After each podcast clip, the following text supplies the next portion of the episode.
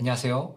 하나님의 말씀으로 살아가는 감사한 하루의 시작입니다. 오늘은 10월 5일 월요일 아침이고요.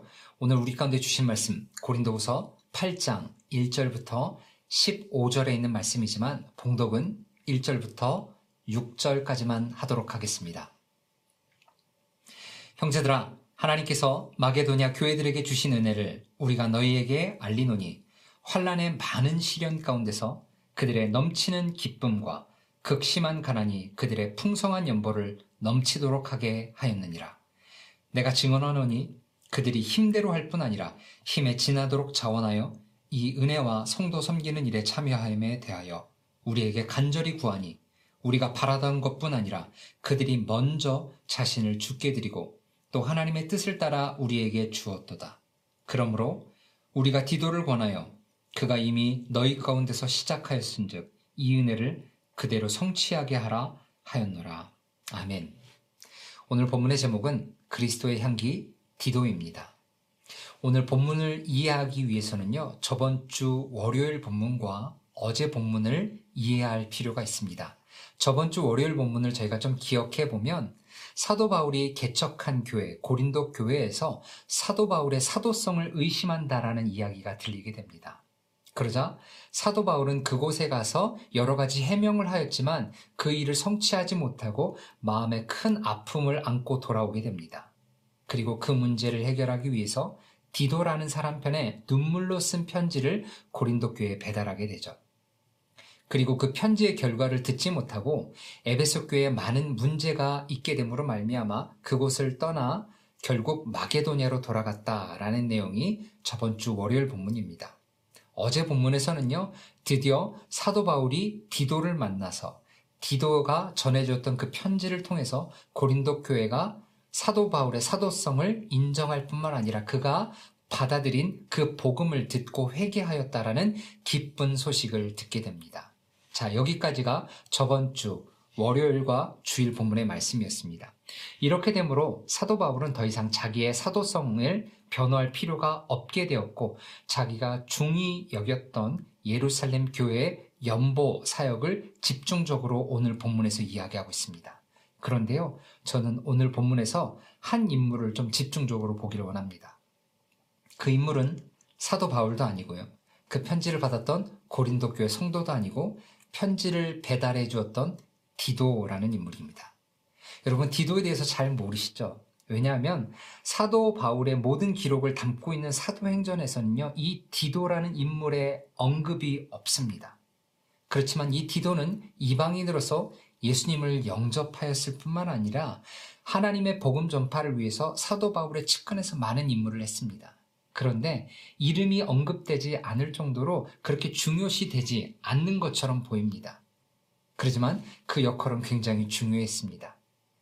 아까 제가 제목을 그리스도의 향기라고 줬습니다.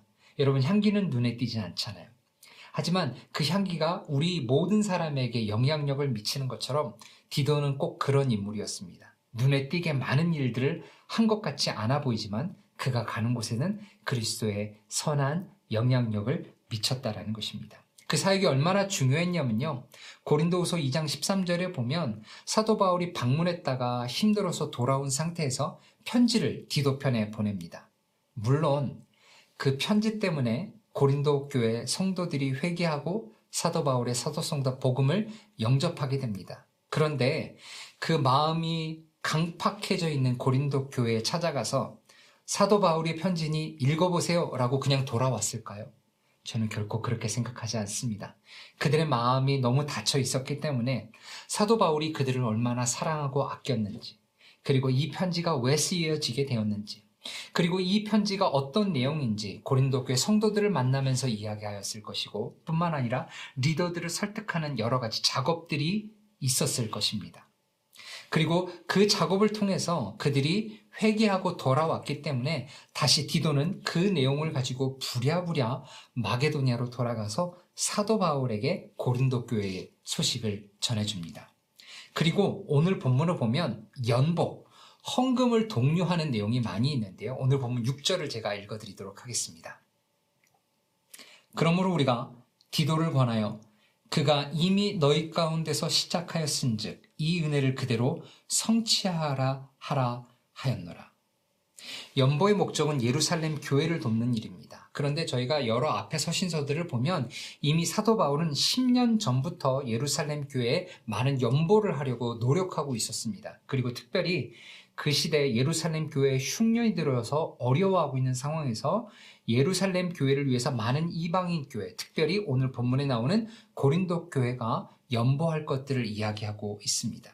자, 이 내용을, 이 중요한 내용을 또 다시 누구에게 이야기하죠? 디도편의 고린도 교회에게 다시 소식을 전하게 됩니다.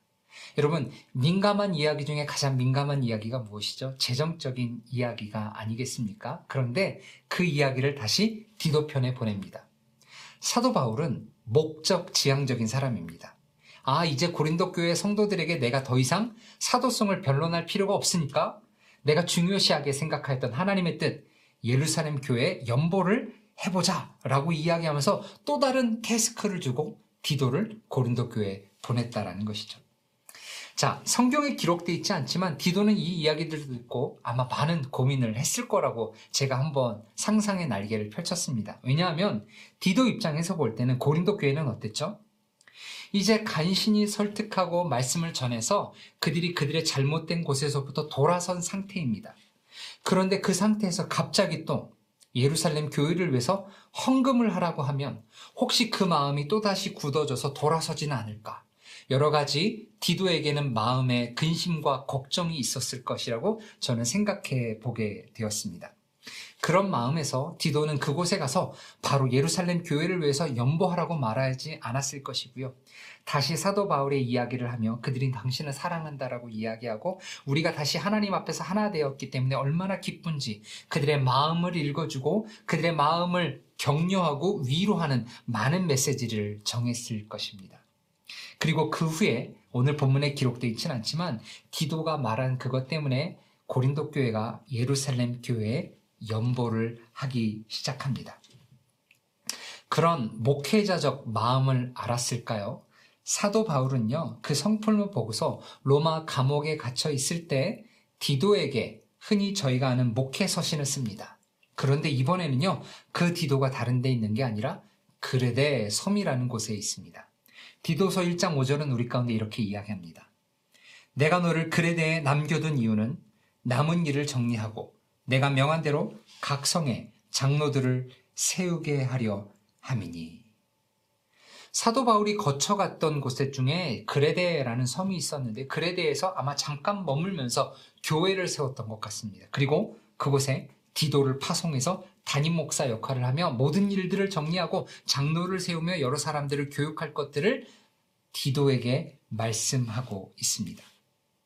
이처럼요, 디도는 사도 바울처럼 눈에 번쩍번쩍 띄는 사역들을 하지 않았습니다. 그런데요, 그는 분란이 있는 곳마다 그곳을 찾아갔고요.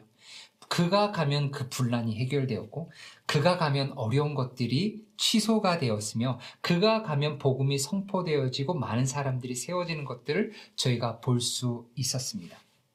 눈에 보이지는 않았지만, 디도는 그리스도의 향기를 많은 사람들에게 전하였던 것입니다. 하나님은 예수 믿는 우리에게도 그리스도의 향기라고 말씀하고 있습니다. 비록 우리가 우리의 눈에 띄게 많은 일들을 하지 못한다 할지라도 우리가 속한 가정에 우리가 들어갈 때, 우리가 속한 일터에 우리가 들어갈 때, 우리가 속한 어떤 공동체에 우리가 들어갈 때, 우리가 들어감으로 말미암아 그곳에 분란이 사라지고 회복되며 그리스도의 선한 영향력이 넘치는 그 일들을 우리 가운데 행하셨는데 우리가 그 일들을 행함으로 그리스도의 향기를 전파하는 귀한 성도님들이 되시기를 주님의 이름으로 간절히 소망하며 축원합니다.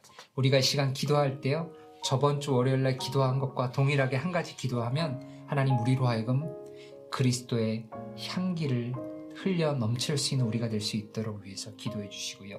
두 번째는 우리가 가는 곳마다 그리스도의 향기가 되어서 회복의 역사, 치유의 역사, 평안의 역사가 일어날 수 있도록 하나님 우리로 하여금 peacemaker로 우리를 삼아줄 수 있도록 우리를 변화시켜 달라고 이 시간 함께 기도하도록 하겠습니다. 기도하겠습니다. 하나님